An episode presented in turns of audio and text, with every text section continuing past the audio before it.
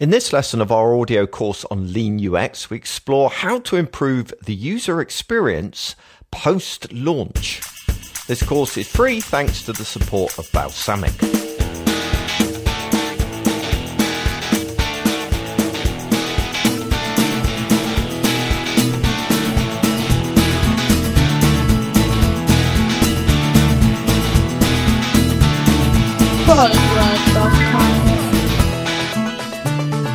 Hello and welcome to this audio course slash podcast on Lean UX. Um, this course is hosted by myself, Paul Boag, and joining me as always is Marcus Lillington. Hello, Marcus. Good morning, Paul. How are you this merry new year? Well, yeah. Oh, yeah, this is the first one of the new year, isn't it? Well, I mean, everything's going swimmingly. We went from 20 to 21 and as soon as those, you know, those dials clicked over to the new year, everything went well. So that's good. Uh, yeah, tits up, I believe is the term. Um, but, it's it's like I don't remember it being this virulent last time. Maybe we were just better behaved and all went home like we were. Well, no, it to. wasn't as virulent because there was a different strain, wasn't there? That's the thing. We've got this yeah. new strain that's twice as contagious. Uh, anyway, I haven't got it. I don't think. Anyway, or I haven't. No, I don't think it. I've had it either. Or I had it very early on and didn't yeah. notice. One or the other. You don't go out there, do you, Paul? Well, also, I not only do I not go out, even under normal circumstances, um, I also live in the southwest, which is the the least disease-ridden part of the UK. But mm. there you hmm. go. i I've moved nearer to you, Paul. I'm now a little bit closer to you. Oh, are you? Oh, oh. Well, we'll see each other just as much, I'm sure. oh, yes, absolutely. Yes, never. Once a year. Well, there you go. So, for those of you who don't know, um, this season of the podcast is basically a course. We're taking you through um, everything you need to know about doing lean UX. Um, which we, you can find out all about if you want to find out about the course, um, everything that we've covered, everything we're going to cover. It's all at boag.world forward slash lean dash UX.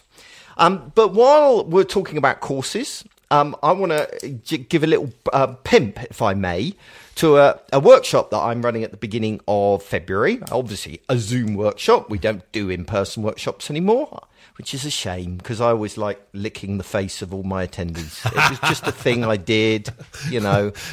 Um, I but do miss doing. I really do miss doing in-person workshops for for projects. Oh it's yeah, just, it's just so Absolutely. much harder doing it online. Yeah. Well, okay. to be honest, I've pretty much given up trying to do it online. I do it in other ways. I do interviews mm. and I do um, kind of surveys and you know more asynchronous stuff. I guess. Yeah. Um, I mean, because. We, yeah, we would. We instead of instead of doing a day, you might do four one-hour sessions or something like yeah, that over a couple yeah. of weeks and it's because it, it, it yeah. just doesn't work. It really mm. is painful, isn't it? Anyway, sorry, I interrupted your advertisement. No, no, no, no, no. It's a good interruption. So anyway, actually, it's, it's kind of relevant to the um, to the mm. topic of the workshop, which is that the workshop is about um, running design led projects. Um, you know, so if you've got a, a, project where I don't know, you're redesigning a website or even branding kind of projects, this workshop I think would be very helpful for you. We're going to look at all the different aspects of um, how to go about that process being slightly less painful than than it is under normal circumstances. I'm not I'm not claiming it's going to revolutionize things and suddenly every client is going to love everything you do. I think that would be slightly um, unfair of me. But after kind of 25 years of doing this kind of stuff, you pick up things, don't you? And you, you learn yes. what works and what doesn't. So I'm going to share those in four sessions, as Marcus has just said, four one hour sessions of teaching with about half an hour to an hour of Q&A and kind of digging into the real problems that you you experience. Um, so we're going to do one session on preparing for your design projects, where we're going to look at how you can make life so much easier if you kind of set everything up front.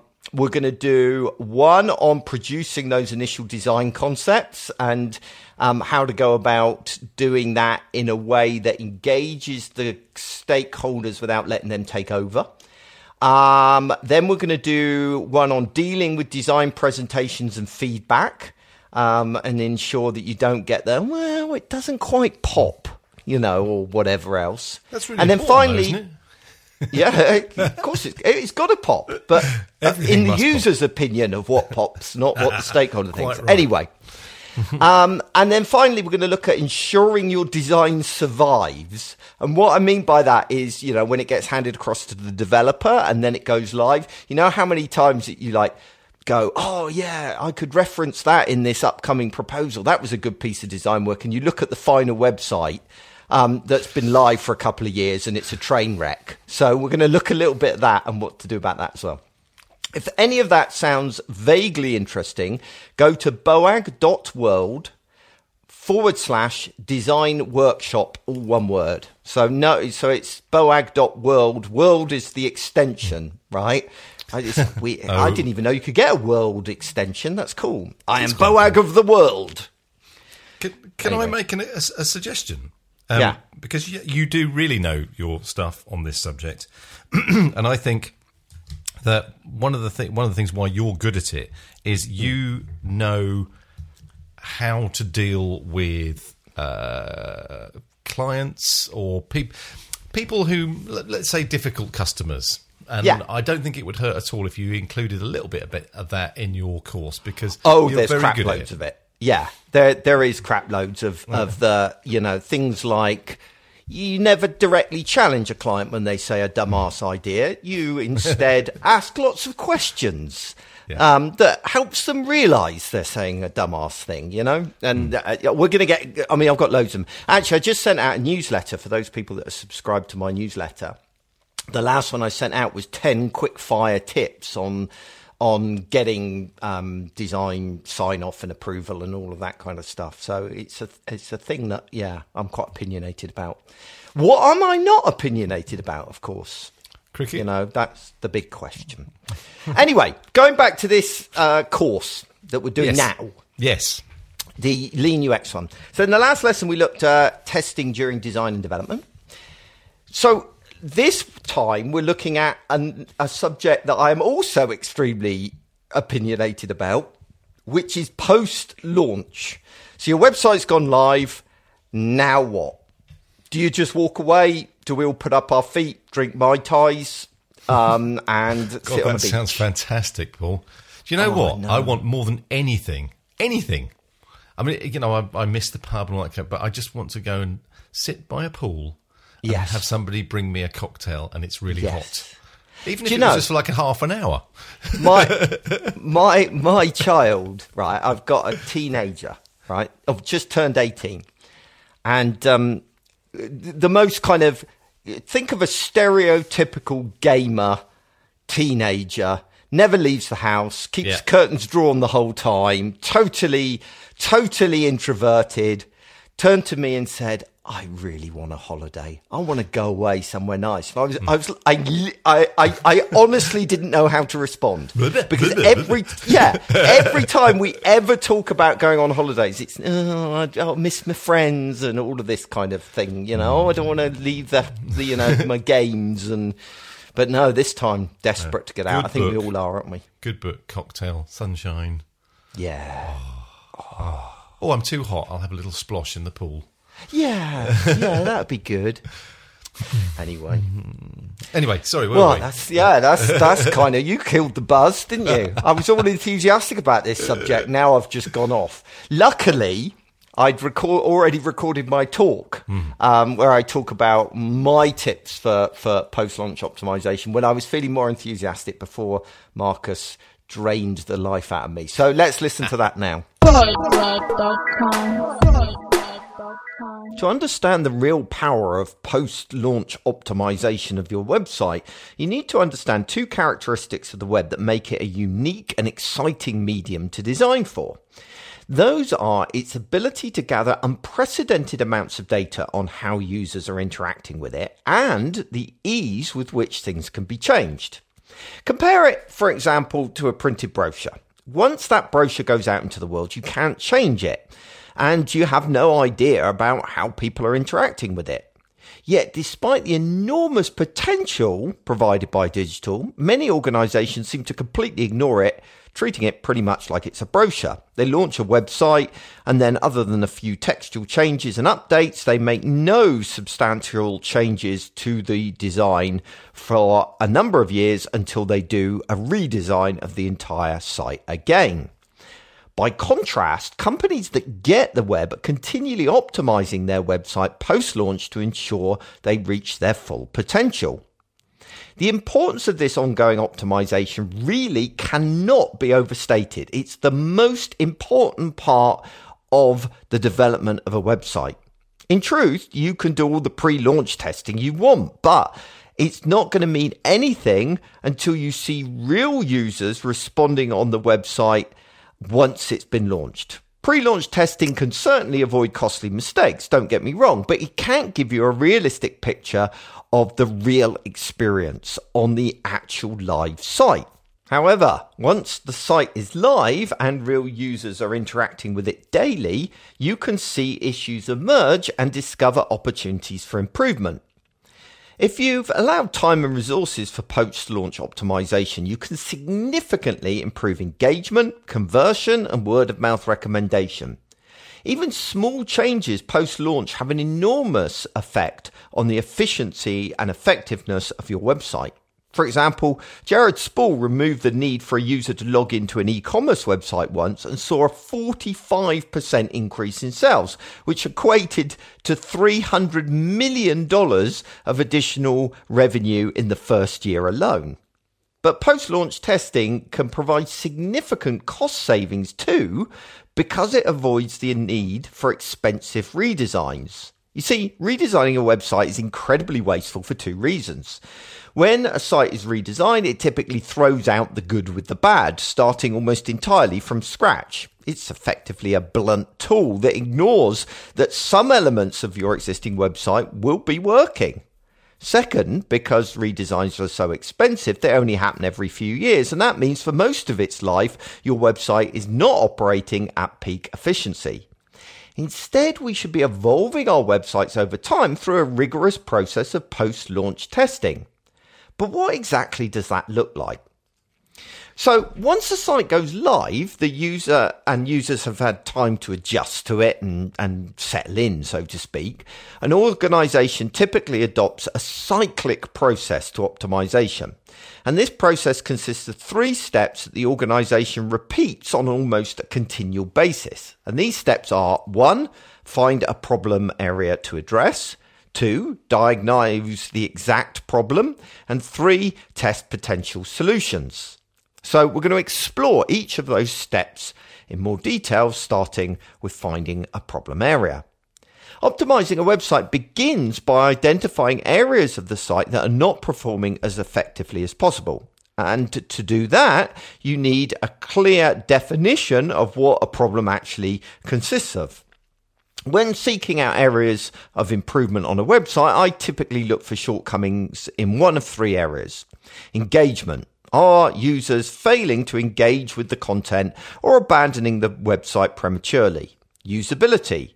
Are users struggling to find the content they require or complete critical tasks on the website? And then conversion. Are users abandoning the website before completing a call to action?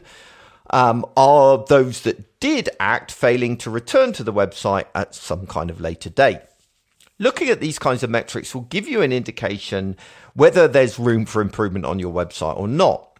However, you then need to identify where on the site things are going wrong, and analytics can typically help with this. Finding problem areas on a website is not an exact science and does require a certain degree of intuition. However, analytics are a good starting point for identifying general areas where there may be issues that need addressing. Now, I'm the first to admit I'm no analytics expert, and my eyes seem to glaze over every time I open Google Analytics. However, even with my limited knowledge, I find it relatively easy to identify potential problems with a website. In particular, I pay attention to bounce pages. Now, those are pages where the user arrives on the site and immediately leaves without really viewing any content at all pages that don't draw the user deeper into the site and towards some kind of call to action. These are the kind of pages that normally require improvements. I also look at site routes. What route does the user take through the website? Are they taking the most direct route to a call to action or are they being distracted? Are there some routes um, that perform worse than others? If people follow a particular path, are they more likely to abandon the site? That kind of thing. Then I also look obviously at drop off points. What pages cause the user to exit the site? And finally, I look at high dwell time pages. What pages slow the user in their journey? What pages do people get stuck on? Now, notice that I'm not, I'm interested here in, in very specific pages. In other words, knowing the overall dwell time or the overall bounce rate of a site won't help me narrow down on particular problem areas. I need to know what specific pages have a high bounce rate or a, a long dwell time. So, what you should end up with is a list of potential pages that could have problems. Of course, just because a page has a high dwell time or many people abandon the site after viewing it doesn't necessarily mean it's failing. Neither does knowing what pages um, might have a problem allow us to diagnose the exact issue with that page. To work out exactly what's going on, we need to look at each problem page in more depth. Unsurprisingly, I tend to start uh, by focusing on the most poorly performing page based on the criteria we've already talked about. So, once I've got a page I want to look at, I move on to step two, which is diagnosing the problem. So, I basically then will look at that page and ascertain the nature of the problem with the page. And to do that, I use an app like Full Story or Hotjar. That's because both of these apps have two really useful tools for diagnosing problems. And those tools are heat maps and session recorders. Heat maps are a great starting point for narrowing down potential issues on the page. The two main types of heat maps that you're going to be interested in are scroll maps and click maps. A scroll map gives you a strong indication of where people's attention is on a page. If people are scrolling straight past some critical piece of content or a call to action, then you may well have found your problem with the page. Click maps, on the other hand, are useful because they help see if people are understanding the page. Are they trying to click on things that are not clickable? Are they clicking secondary content that's leading them further away from your call to action? Or worse still, are they rage clicking randomly out of frustration?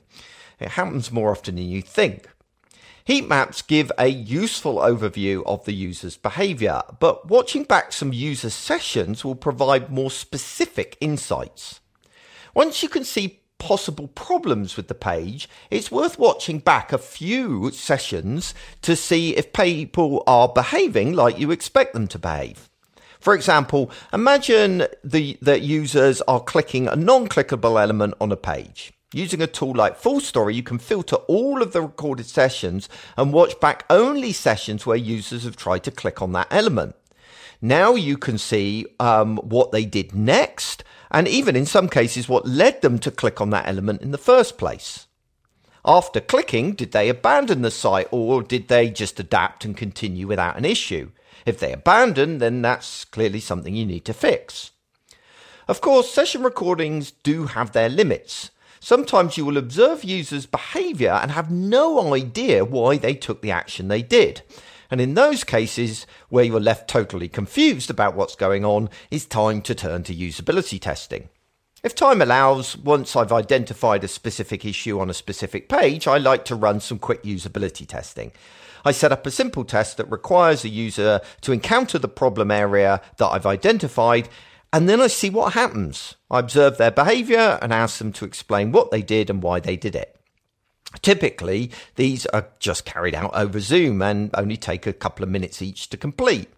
Um, and I often just rely on friends and family for this kind of testing unless the website is highly specialized. By this point, I will have a pretty solid idea of the problem associated with the page that I'm looking at and possibly have a few ideas about how to fix it. But how do I know which approach will be best and be confident that I'm not going to make things worse when I roll it out? And that brings us on to the final step in the process, which is to test our potential solutions. When it comes to testing potential solutions, I've got two basic approaches that I use quantitative and qualitative, right? With that in mind, let's look at these two options and when you should use each one. Now, one of the most popular options when it comes to optimizing a website post launch is A B testing. This quantitative approach to testing improvements works well because it tests with real users interacting completely naturally on your live website. If the solution performs well in A B testing, you can be confident that it will work well when you roll it out across the entire site to all audiences. Now, in case you're unaware, at the most basic level, A B testing involves showing a percentage of site visitors different versions of a page. And this allows you to try one or more potential solutions on a live site to see if it performs better than the current version. By only showing the variations to a small percentage of users, you avoid rolling out the solution that could ultimately just make things a lot worse. To ascertain whether a solution will perform better, you need to gather enough data for it to be statistically accurate. And this perceived need for a large number of results can put people off of using A B testing, thinking that it's a tool just for highly trafficked sites like Amazon. And although A B testing is more suited to high traffic websites because they can quickly generate the required level of results, it can be used on any site with some adaptation. One answer for low traffic websites is just to wait. Wait until you get enough results. Yes, this does require some patience, but it will ensure statistically significant results. Another approach is to make a judgment call on the solution's effectiveness without waiting for it to be statistically significant. Just because your A B testing tool says you don't have enough results doesn't mean you have to listen to it. The final option is to adapt the test to increase the number of results you receive. That can be done by closing the gap between the thing that you're testing and the point of conversion. For example, Changing the text on a newsletter sign up form is intimately associated with the success criteria of clicking the subscribe button. However, testing the impact of a blog post title on newsletter sign-ups isn't so strictly related to the point of conversion, and so your conversion rate will be relatively low. That means you're going to have to wait longer for statistically significant results. So instead of making your success criteria something that doesn't happen very often, like signing up to a newsletter, you could look at a smaller, more common action. For example, if you wanted to test those blog post titles, you may be better testing how many users click to view the post rather than how many of those go on then to sign up. Without a doubt, A B testing is powerful and an excellent way of optimizing your website, especially when it comes to testing different combinations of text and imagery. In fact, there are many tools out there that allow you to create variations of content on your site without any coding skills whatsoever. Google even offer a free tool called Optimize that requires no setup if you've already got Google Optim- um, Analytics installed. However, things become much more complicated if the changes to the uh, in the variations that you're testing are more substantial. In that case, qualitative testing may be more appropriate. Qualitative testing involves essentially testing a prototype with a small number of users. So instead of testing your solution on the live site, you create a prototype and carry out usability testing, basically. It does actually have some advantages over A B testing, not only because you don't um, have to rely on statistically significant numbers of results, it also means that you're not going to have to wait around to find out which solution performs the best. Qualitative testing has another advantage too. It tells you why a certain variation performs better. And that's because you're, you can actually ask users why they did what they did and why they prefer one version over another. However, probably the biggest advantage of qualitative testing is that you're testing with a prototype. And so you don't need to create a fully working version of your variation um, that you roll out on the live site. And that allows you to test more complex things um, with nothing more than a design comp or some wireframes. Both approaches have their advantages and disadvantages, and so it makes sense to combine them as appropriate. Together, they should lead to a solution um, that will allow you to fix whatever problem you've identified. And once you've rolled out your solution, then you can turn your attention to the next issue. You see, the secret to optimizing your website is to make it an ongoing process.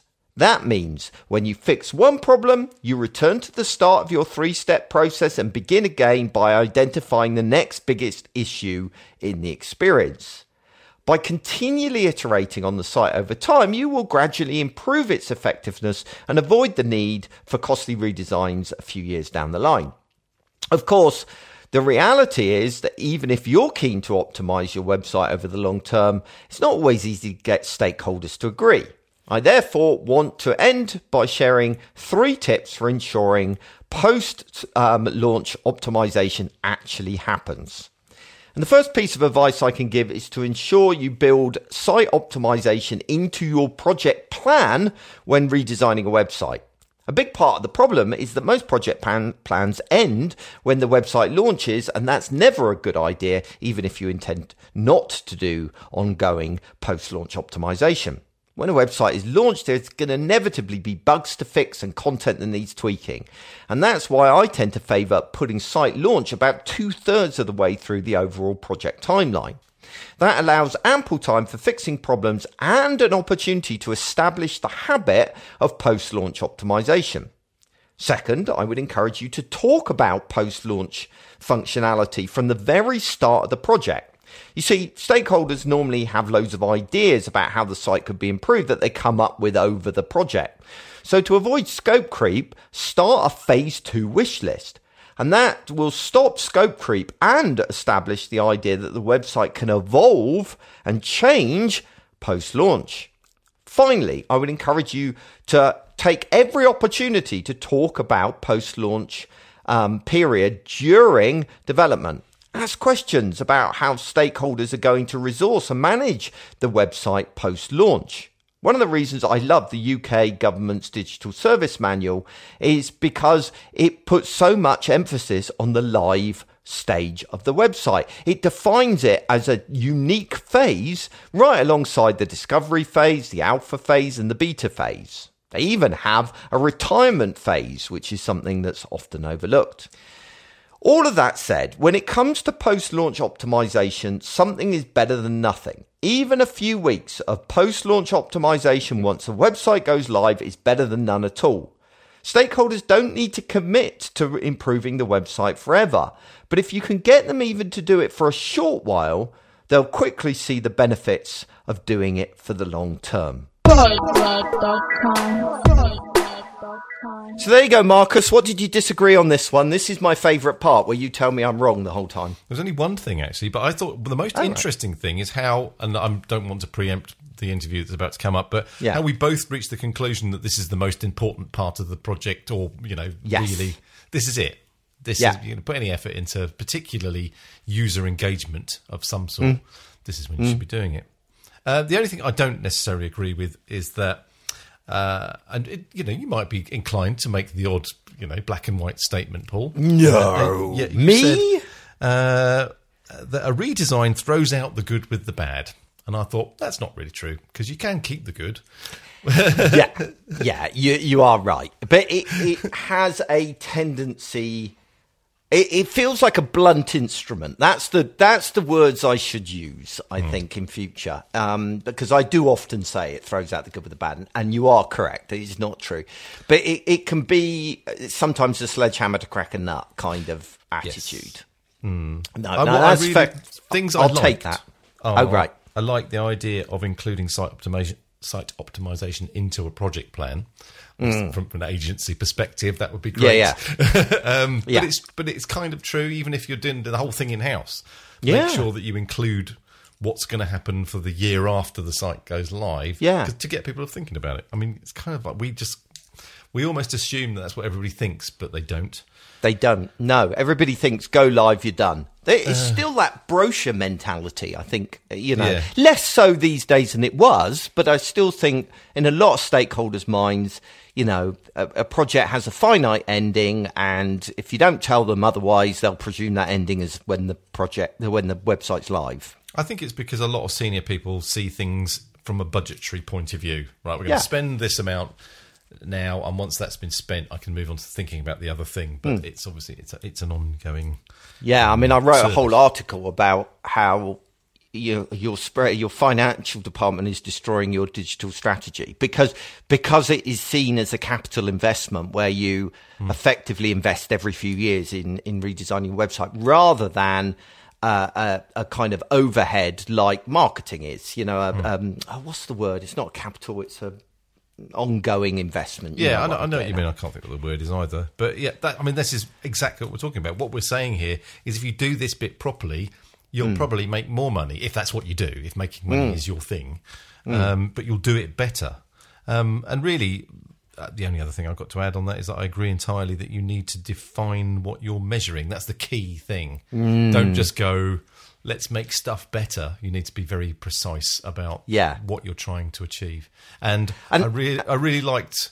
I might be might be getting things mixed up with what I spoke to what Matt said Matt, Matt yeah. about, but the idea of, of, no, this was you about focusing in on stuff. If if it's going to take too long to get to get a response with A/B testing or something like that, then just make it an easier thing to measure. Well, uh, actually, we both said that. Yeah, yeah because uh, it was really interesting listening to Matt, right? Um, because we're about we're about to play you an interview that Marcus did with Matt Curry, and when Matt was at Lovehoney, which he'll come on to and explain all of that in a minute, but he, we, me and him diverged quite a lot in our attitudes towards testing and things like that. He was quite dismissive of of qualitative testing, so mm. usability testing and things like that, um, and very, very heavy on A B testing. Um, now he's moved on to a place where, as he says, has less traffic than mm. than Lovehoney. His his approach has adapted, and actually, we've suddenly come very much back in line. And I have to say, it's not just him. I've become more enthusiastic about A/B testing as well. Mm. So we've kind of met in the middle again, which is really fascinating. How we've kind of come at it from totally different angles and come to a very similar place. Anyway, let's listen to that that interview because it, it is a really good one. Matt is always superb to talk to. Um, so here is Marcus's interview with Matt Curry. So, as you know, the theme of this whole series has been how to do kind of lean UX or how to do UX design quickly and maybe on a budget and the best way we can. And today's subject, as I'm sure we've already been discussing with Paul's section, is how to optimize your site with post launch testing. Um, and someone that we've talked to many times uh, on the show in the past, somebody we used to work with uh, about the ongoing effectiveness of websites, probably someone who taught us an awful lot about doing that, is Matt Curry. So welcome, Matt Curry. Hello, hello. How you doing? I, am I'm okay. I've just moved house, so I'm a wee bit stressed. Um, and uh, but it, it's it's funny. I've I've moved twice in the last year, and and you kind of build up these. Well, once I've moved, everything will be fine. but it isn't. Uh, yes, no. I'm surrounded by boxes and, and a little wee bit stressed, but it is nice to be. Don't be, don't be stressed. You need to meditate. That's what you need to do. I took up meditation last year, uh, and it's just like 10, 10 minutes every morning. Uh, just focus on your breathing, and it just helps order like order your thoughts. And you, you, you know, I can't say that I'm free of stress, but I'm significantly less stressed than I used to be. That's really cool. I mean, I do Pilates, um, and the I, at the moment because of COVID, one of the good things about COVID is a class I used to go to miles away is now online, so I can go back to that. Yeah, excellent. And she's very ommy and very kind of focused yeah. on breathing. So it can be a little bit kind of wibbly wee. Yeah. Um, it, it's nice, you know, it just gives you a, like an opportunity or an excuse just not have to do something for 10 minutes. Yeah, and, and I, I, quite like that, especially doing it in the morning. That makes a lot of yeah. sense. Anyway, we're, been, we're already off topic. We're already off topic. Yeah, we are already off topic. Well, the first thing I would like to offer you, um, because yep. it's probably been a while since you've been on the show, and it's been a long time. Uh, it's possibly a decade. Really? Oh wow! Yes. Okay, all right, yes. fair enough. Um, I thought we've had you on more recently than that, but who knows? I, I believe you entirely. Uh, we're probably on the ten thousandth show today, aren't we? I, have no idea. Um, but so therefore, for those people who have joined within the last ten years, please can you tell uh, the listeners a little bit about you, what you do, what you've done in your career, Certainly. that kind of thing. Uh, okay, right. Uh, I'm Matt Curry, and I have been doing e-commerce for for a very very long time. Mm. Um, uh, cert- certainly two decades. Um, and I, I, essentially I specialize in uh, oh boy, lots. So I, analytics and testing yes. predominantly. Um, integration, analytics, and testing are probably are probably my my three wheelhouses.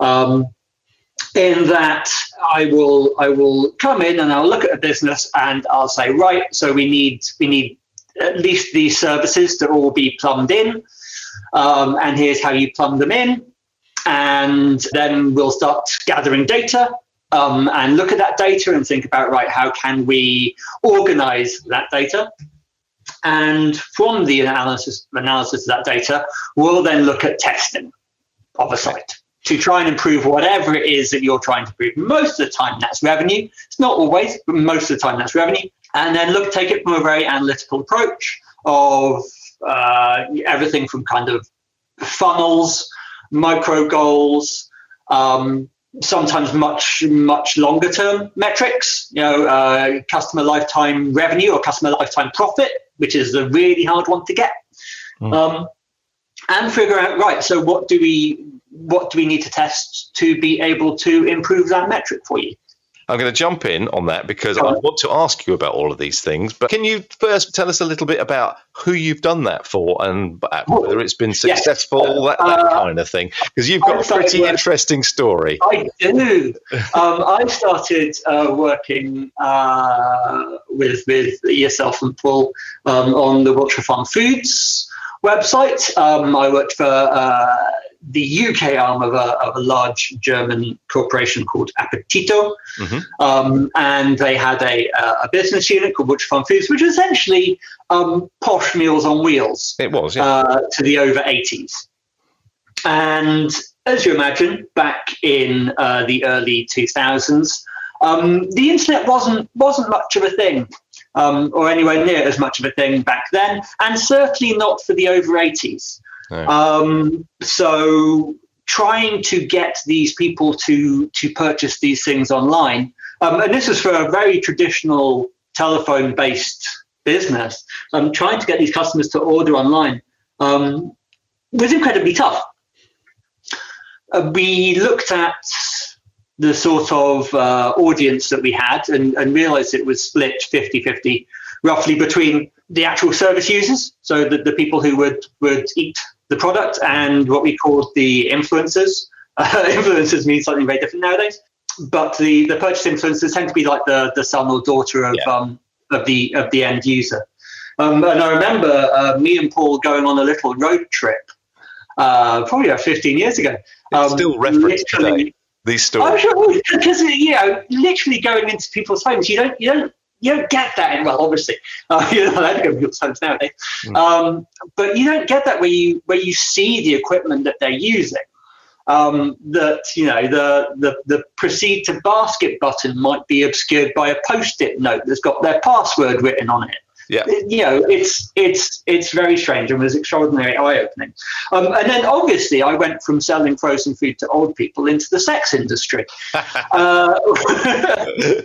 um, and I think I think it was because of because of uh, the Boagworld podcast. Because uh, uh, Neil, one of the founders of Lovehoney, uh, listened to that podcast and invited me to, to come in and, and just have a look at their site and give a presentation. I remember um, the presentation was called The Fear, uh, because as you went through the Lovehoney website, um, there was essentially you know multiple graphics and, and micro copy essentially telling you to be to be worried. Uh, you know, uh, oh no, you know, you can tell people don't worry, but if you tell people don't worry like 20 times, they're going to worry. Exactly. Yeah. Um, so saying, oh, don't worry, our, our packaging is discreet, or, or, don't worry, no one will find out. The number, you know, you tell that enough times, and people will freak out. Um, and there was there was one particular page that had you know 10 pieces of information, essentially saying don't worry, um, and it was yeah it was not good. Um, and so after that, essentially, uh, Neil asked me to, to come work for them. And I, I was there for, for 10 years. and then uh, Lovehoney got got bought. Um, managed to buy a house out of that, which is nice. Uh, and then um, yeah, I now I now work part time uh, selling furniture to very rich people. That's all I'm saying. That's fantastic. Um, well, I, I, think it's fair to say, uh, obviously, with Lovehoney being bought, I didn't realise you were a shareholder. How fantastic is that? Um, you've been successful. I think you've we we all learnt so much back in the Wiltshire Farm yeah. Foods days. Um, uh, and I think a lot of that is we learned from you, and hopefully you learned from us as well. Oh, um, definitely. But let's go back to what you were you were getting into the detail um, and talking about funnels and micro goals and lifetime stuff and that. But when we first when I, when I first um, asked you, uh, got in touch about doing this interview, in our email exchange, you you used the phrase rapid analysis and testing. And I thought that's yes. exactly what we're talking about here. But can you explain what you meant by that? I think you were starting to do it earlier, but yeah, if you could sure. get into the detail a bit, that, that would be great. Well, it's, it's the concept of the concept of failing fast, right? Essentially, what it is. Um, you know, when when you're at Lovehoney, you have you have visitors. You know, you're, you're sweating visitors. You're you're not short of traffic. Yeah. To test. Um, but that's not always the case in every business. No. And so, you know, if if you if you if you, you look at like the normal, how long should I run this test for? Tools um, for for say a, a, a small to medium based enterprise, you're looking at months. You are looking at months for some of these tests. And obviously, with, with some tools, there's a limited number of tests, of concurrent tests that you can run. You know, there's something like, like Google Optimize, I think only allows you to, to run six concurrent tests. Mm. So you have to pick your battles. And if you're losing a battle, you have to, you know, concede defeat pretty quickly. And so I've, I've kind of moved away um, from the uh, from liking the concept of measuring everything and testing on the final conversion metric um, through to just testing for to the next step, if that makes sense. Could you give me an example of that? Yeah. So, yeah, so, so say you're an e-commerce site. Um, and all e-commerce sites essentially work the same way in that there is a product discovery phase, right? You know, you you think roughly, I want to buy uh, a plant, a fake plant. I want to buy a fake plant because I'm rubbish at looking after plants, for example. Sure. Um, and there is a product discovery phase where, uh, right, I, I, think this site sells fake plants. Um, I'm going to try to find some fake plants uh, for me to buy. So you've got that that phase, and hopefully um, the, the the metric for that is uh, did they view a product mm. on your site? So, so that is that is the the, the micro goal. Um, and then you've got the next step, which is right. Did they add it to basket? And then you've got the next step, which is right. Did they did they view the basket? Because not always adding to basket leads to a, a basket view. From sure. the basket view, did they did they then proceed in some form into a checkout? And nowadays you've got like express checkouts and Apple Pay and all sorts of gubbins. Mm. Um, but did they do something that would have expressed an interest in purchasing? Um, and then finally, did they complete their purchase? And so nowadays, in the types of testing I do, because I don't have the amount of traffic, um, I have to con- I have to only focus on the next step, get them to the next step. Sure. And then once once you've increased them getting to the next step, then you know future you can worry about getting them to the step after that. Now, obviously, you have to kind of be a little bit more pragmatic about this. You know, if, the, if you've offered them a free puppy um, to get them to press this button, and you don't deliver on the free puppy further down the line, then yeah, that's that's never going to work.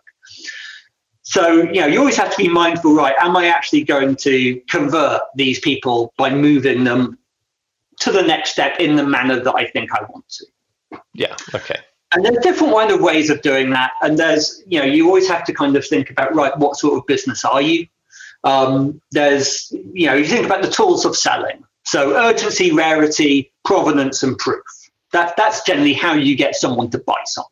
You know, there's, there's a limit to some of this stuff. Do you want to ramp up the urgency so much that you essentially give them a heart attack when when they're buying because we've all been in that. So you know, if you're buying like concert tickets, or you know, I wanted to buy a graphics card a few weeks ago, and and you know, I don't know if you know, but like the new ray tracing graphics cards are like gold dust. I didn't. Now. No, I'm not a big gamer.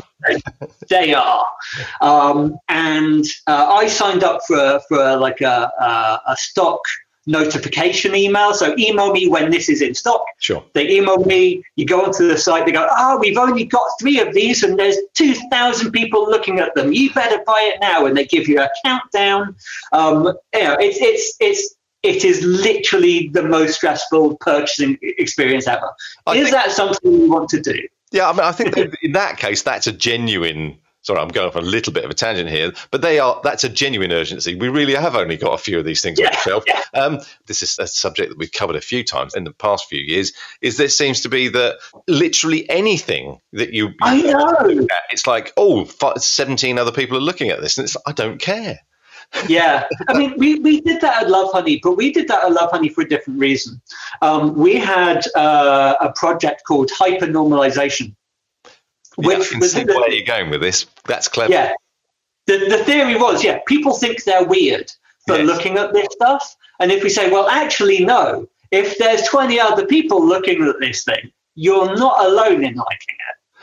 Yeah, no, that's but that's a wonderful use of it. It- what- it- Yeah. it- that's that's um, yes, that's that's actually making people feel good about themselves rather than making people worried that they have to buy this thing now. Yeah. Although- Although actually, so- it has the exact opposite effect these days. But I and, and for me, when when you're testing something, you kind of I, I sort of think, right, what emotion am, am I actually actually manipulating here? Because you know we've all been in this business for a very long time, and we know that moving a button from you know the left hand side of the page to the right hand side of the page, or changing it from green to blue, it doesn't change the world. So you need to think about right, what what actually am I wanting to change on this page? Do I want them to feel better about my brand? Do I want them to feel like they're getting a bargain?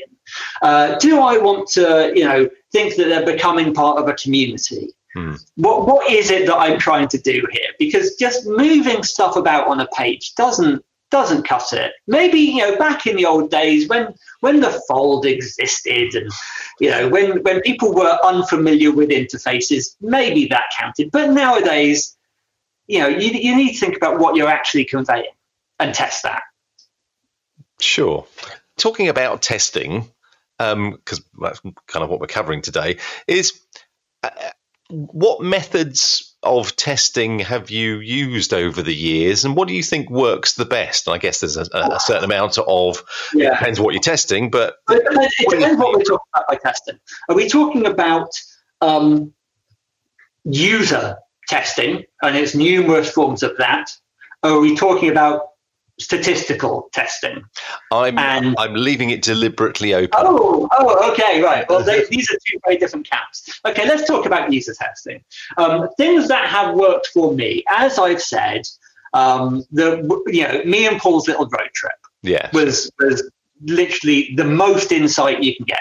I don't think you could do that sort of thing nowadays, um, but literally going into people's homes was was amazing. Um, in-person user testing, um, I think I'm I'm getting less and less value out of. Um, why is that? I don't know. I think it's difficult, and it, it, it in-person user testing is sort of starting to have the same problems as remote testing used to have. Hmm. And that remote testing, and, and still has, um, remote testing, what you can find is that people will just read out an interface to you. Yes, So, you know, they'll, they'll say, right, I see this option and this option and this option and this option, and they won't tell you what's going on in their mind. hmm Um, and in person, I think because people are getting more and more familiar with interfaces and, and everything is essentially turning into Facebook and Twitter and, and whatever, um, people are just reading out interfaces to you again because they don't know that their choices are almost innate because they've used so many other websites. Does that make any sense? I don't. t- totally yeah. does, and I, I think that user testing works on things that are really broken. If you if, if you're Yes. at the start of a, a project when you're trying to kind of redesign something, um, and there's something that already exists, doing user testing at that point on what is already there, I think is really Yeah. helpful. But if you if you've got something that works quite well, which is what we're talking about today, in ongoing effectiveness, then yeah, I'm not sure. I guess if it, it could be, you could use it as a a kind of way of making sure you're on track, maybe. Um, Yeah. but, but I but, But I, you, I agree. that, you would know that from your analytics True, anyway. true, yeah. So, so yeah. So in terms of that testing, um, you can do, uh, you know, just like design testing um, can sometimes work. You know, the you know, flash something up for seven seconds and see what they recall, or you know, on this design, where would you click if you wanted to do X? Mhm. Um, that that can be quite useful. But again, you're doing that remotely, so you don't know what's going on in their head, and you can't you can't ask them follow up questions. Annoyingly. Yes. Um, I do remember. Oh, do you remember when ClickTale? Or was it ClickTale? ClickTale. Um, I'm tr- yeah, I remember the name. What did they do? Yeah, but do you remember when when one of them implied that mouse tracking was the same as user testing?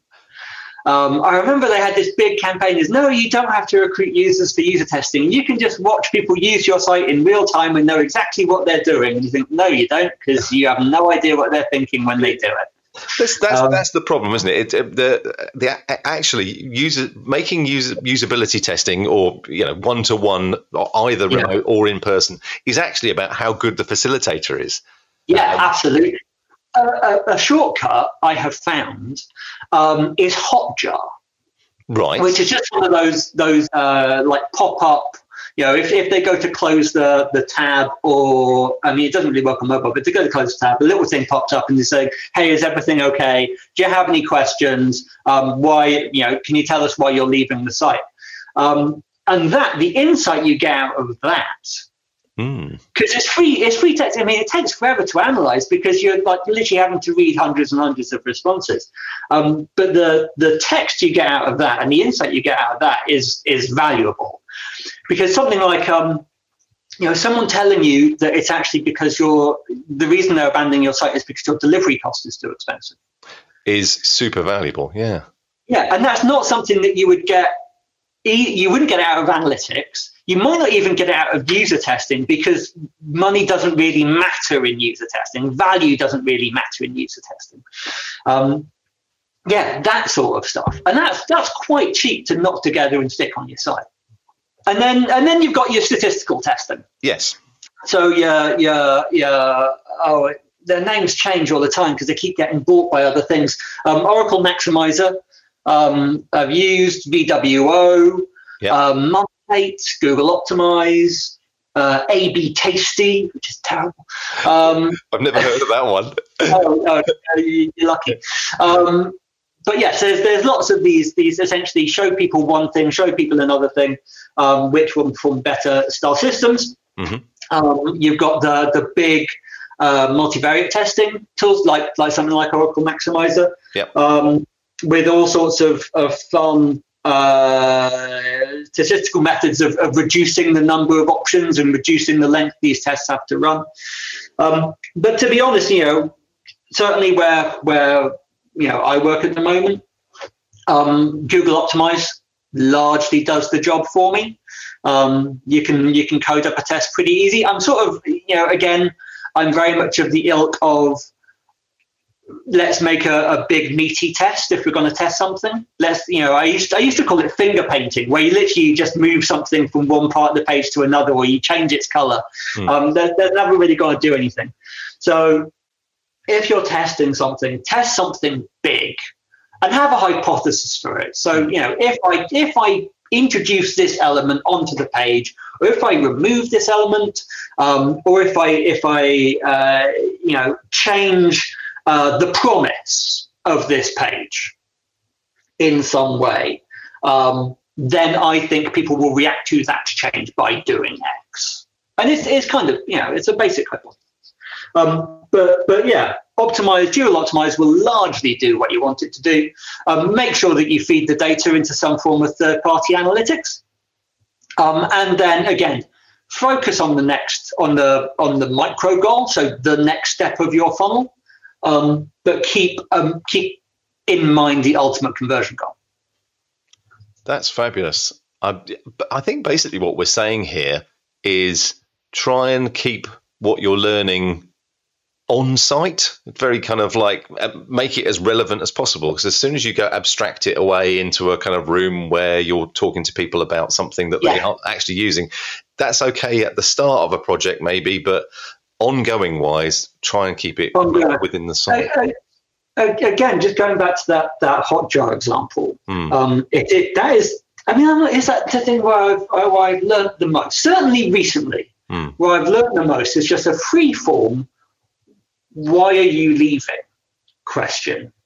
And most people, most people will answer it. Most people will say, "Oh, well, I found out what I wanted to, um, I wanted to achieve." And this goes. Do you remember task completion rates? Yes.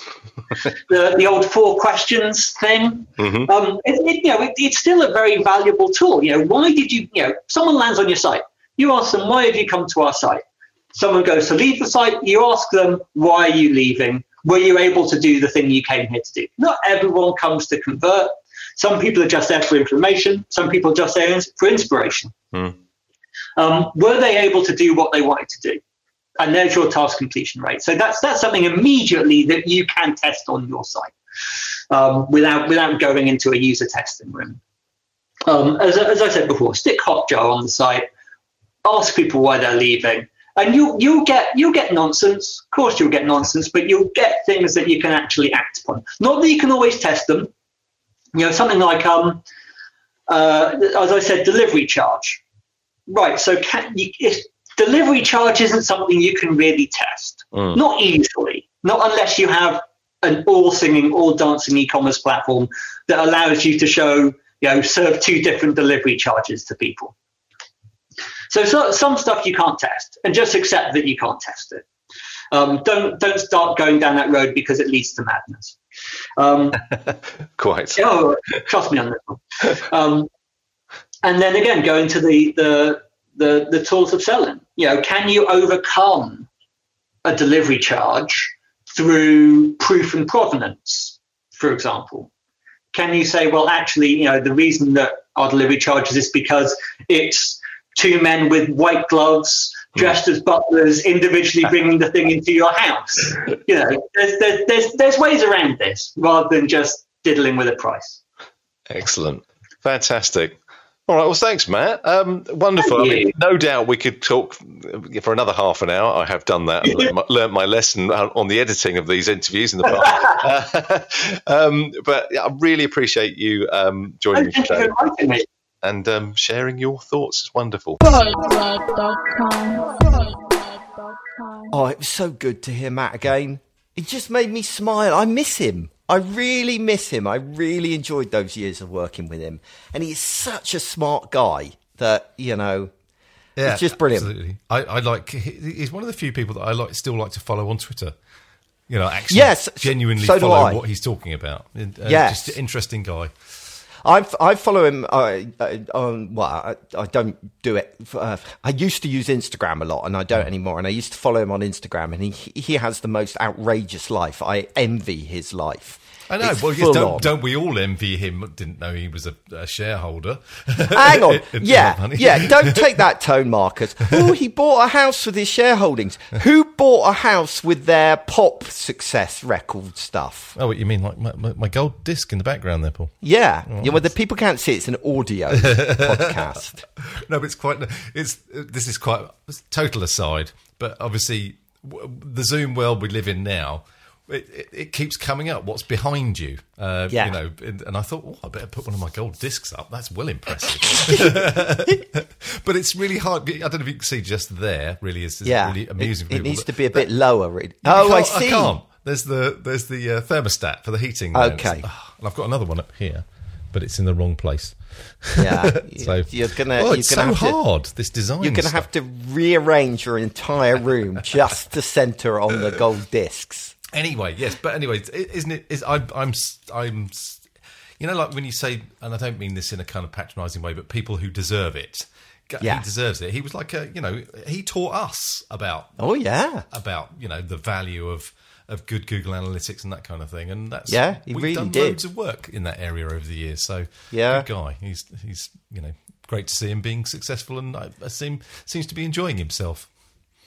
There was so much he talked about that I absolutely loved. From the idea of when he was talking about um, saying how many people were on the site and it, about hypernormalization. That was my favourite point of all. It was like I had- know. it never even occurred to me, and it's like, No. oh yeah, Yeah, absolutely.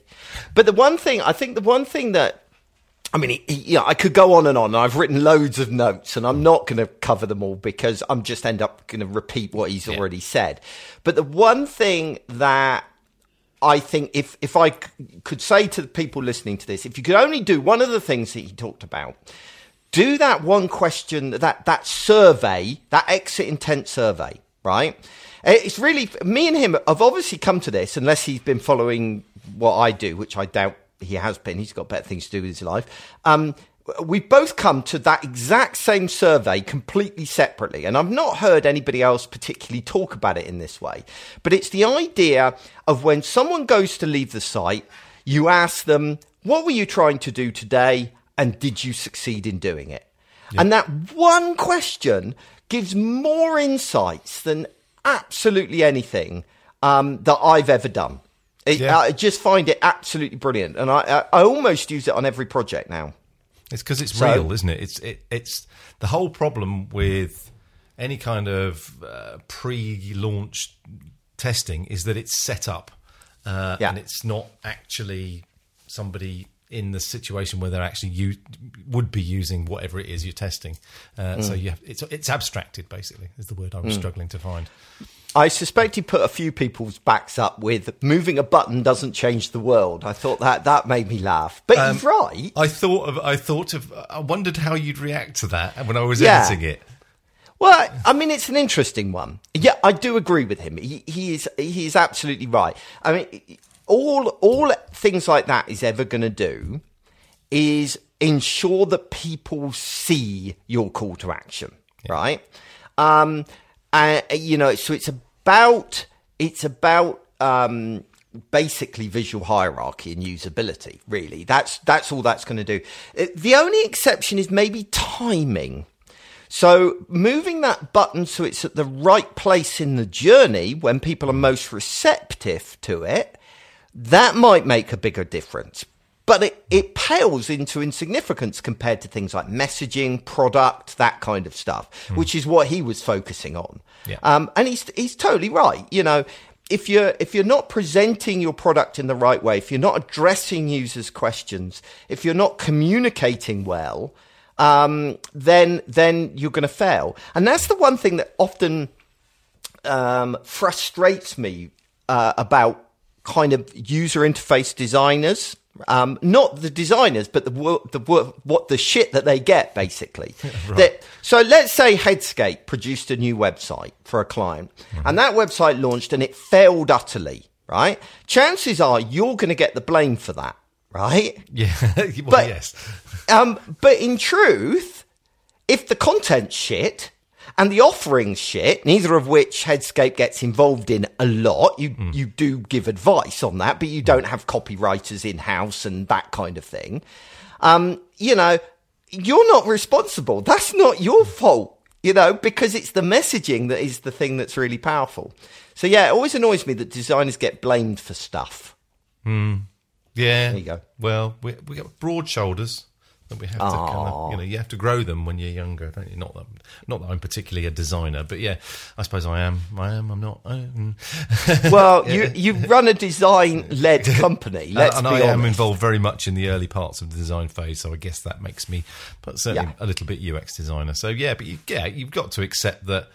I think you've got to accept anyway that if you're being paid handsome, handsomely quite often to develop uh, a design, then you should you you use the word. Sorry, I'm going all over the place here, but you use the word that we advise in, Hmm. in, about content, and we do content designs part of the package now. We've always done Yeah. IA, which is a lot to do with signposting and labeling and all that kind of thing. So it is our responsibility to a certain extent, and uh, as experts, we shouldn't be allowing our clients to fill our sites with bad content to make them fail.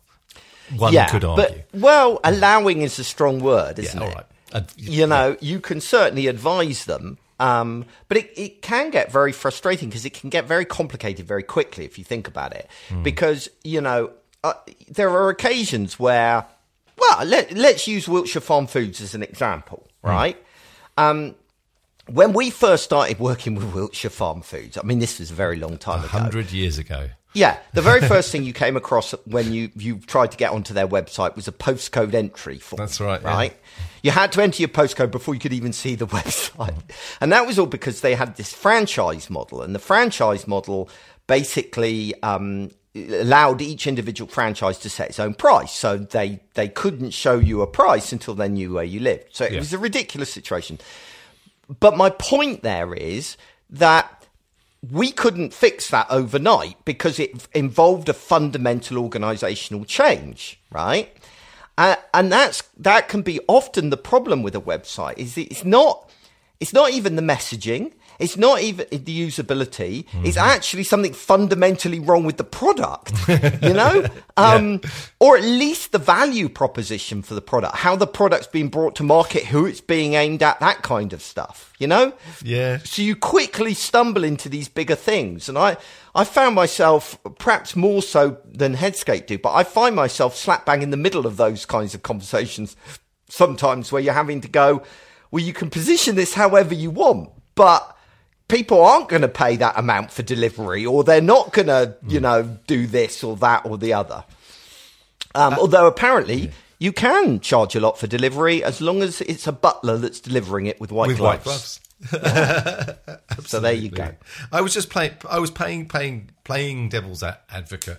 Um, it's absolutely true that that yeah that we do receive the blame when it's often not our fault. I still get we still get emails to this day. We did a, a site for Vision of Britain years ago, which is like this oh, yeah. huge like ar- archive of old maps and things, and we get ranty emails from people saying my excuse me my my my village's name is spelt wrong and things like that, and it's like who's not us. We just did the interface, you know. so yeah, I was just trying to play devil's advocate. Move yeah. on. Stop it. You're a bad man. Talking to moving on, we're going to have a quick chat with um, the guys from Balsamiq, um, who've been sharing little bits of advice throughout this entire season. Um, and yeah, it's another good one. So let's play this. So joining me today again is Mike from Balsamiq. How are you doing, Mike? Good. How you doing, Paul? Yeah, pretty good, pretty good. So, as you know, we've been talking about um, uh, testing post launch and, and that kind of thing so far on the show. But you always bring us something a little bit different. So, what are we what are we talking about today? Um, so, I, I, thought we might talk about um, usability testing and usability inspection, um, whether it be of your wireframes or your prototypes which is very applicable actually to what we've been talking about so far. Because one of the big things um, that I'm suggesting is that when you um, post launch, although A/B testing is very good for things like you know just little changes to copy and to, to images and stuff like that, if you want to make bigger changes to the site, say like a flow through a particular part of the site, you can't really do that with A/B testing. So that's when you need to go back to usability testing and wireframing and prototyping that kind of stuff. So, what advice have you got for those people listening in that regard? Right. Well, um, I guess in part of your um, continuous gathering of feedback after launch, when you start to um, uh, gather some feedback and insight about the pain points you might have um, recognized after uh, launching a website, either from support or other channels, um, it seems like that's probably a good time to start, um, you know, going back to the original goals mm. um, that you and tasks that you expect users to complete and see what where there's room for improvement. Um, and I think that often leads to, uh, you know, trying to test some of those ideas um, in your models or wireframes. Actually, I think that's a really interesting point. That the idea of of going back to those early usability tests because so much changes, doesn't it, over a project? And it's very easy to kind of lose focus on where you're going and what you're doing. So I love the idea of revisiting where you were at the beginning um, and, and then approaching it again. Any other little tips you want to kind of give people in that regards? Yeah, I mean, for from um, my perspective, it, it's you know, it's it's always uh, a good um, time to test your ideas when you uh, before you've launched them, but after you've launched them. Um, if you are considering realigning parts of your interface or a product, um, the that ideation stage where you're trying new ideas is always kind of a good place to mm. get some of the um, the changes down in you know into some sort of model and test them with a small number of people just doing discount usability testing but even bef- even before that step you can do you know heuristic evaluation to sort of um, inspect the usability of your new idea, and then compare that with um, the original goals, and see how that improves the you know the experience based on whatever you've identified. So tell us a little bit more about what you mean by heuristic evaluation, just for those people that maybe haven't come across that term before. Right. So this is um, this is an, ins- an informal usability inspection uh, method um, that we've kind of used in uh, in software development, uh, taking these uh, heuristic uh, heuristics or, rules of thumb for usability. Um, most popular set is the um, Jakob Nielsen's uh, heuristics. And whenever we have a, a, new interface, we will go through this um, the trying to complete a task uh, with whatever the the product is, and then um, look for places in the UI where we break those rules and look to improve those. So, um, you know, a lot of these heuristics have to do with, um, you know, the feedback you're getting from the UI and, um, you know, whether or not um, people are able to recognize um, what to do next, these sort of things. Yeah, absolutely. I'm I'm quite a fan of some of the the uh, almost like survey heuristics where you can actually get the user doing um, some of the heuristic reviews. I'm thinking about something like the system usability scale. Have you come across that? No, I'm not familiar with that one. Yeah, it's it's quite nice. So basically, what you're doing is is asking users to rate the usability of the website, and you can um, and it asks it in a series of different standardized questions. Um, and it's almost a little bit like the usability equivalent of a um, oh, what do they call it? Net promoter score. Um, okay. So it's this benchmark you can you can uh, compare against either over time as you make improvements to the interface, or even directly with competitors or other people in the landscape. So there are so many of these great tools out there. Um, but I agree that the the um, Nielsen Norman Group's heuristic evaluations are really good as well. Thank you so much, um, Mike, for coming on the show. Uh, it's always great to hear another perspective on it. And um, the post launch period is a particularly tricky one. So it's good to talk to you. Always a pleasure. Thanks. So that about wraps up this uh, particular podcast. Next time, we're going to be looking at the subject of successfully managing your UX projects um, which again is going to probably just me being lifting quite a lot of the content from um, from my upcoming workshop because they will always be very overlappy. Um, but that's no bad thing. Um, but still come on the workshop because you're going to get yes. considerably more content. Just saying. all right, just saying. Don't let that put you off. Or something. I'm not very good at this marketing stuff, am I? Um, okay, so the release date for that one so that uh, you know when it's coming is the 11th of February. But until then, you're going to have to make do with chuckling for the next oh. month about Marcus's amazing joke. Go. This is a, a, a again from Daryl Snow, uh, the king of the joke providers. Um, a uh, bit of a dad joke this time. Oh, how good. Many, I like those. Yeah. How many tickles does it make, or does it take to make an octopus laugh? I don't know. How many tickles does it take to make an octopus laugh? Ten tickles. Ten tickles. Yeah, no, no, uh, yeah, no, that's quite good. I quite like that. That's the kind of joke you could tell to a four-year-old, and it would go down very well. Very much so. Yes, I'm looking yeah. forward to doing exactly that. Yes. Well, uh, yeah, of course, your your grandchild. All right, there we go. Thank you very much for listening to this particular lesson. I hope you took away some interesting stuff, and we'll talk to you again in February when we're going to talk about successfully managing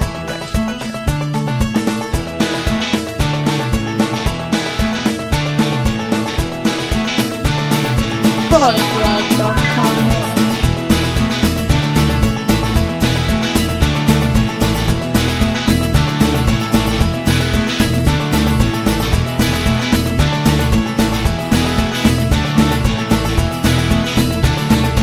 Polyglot.com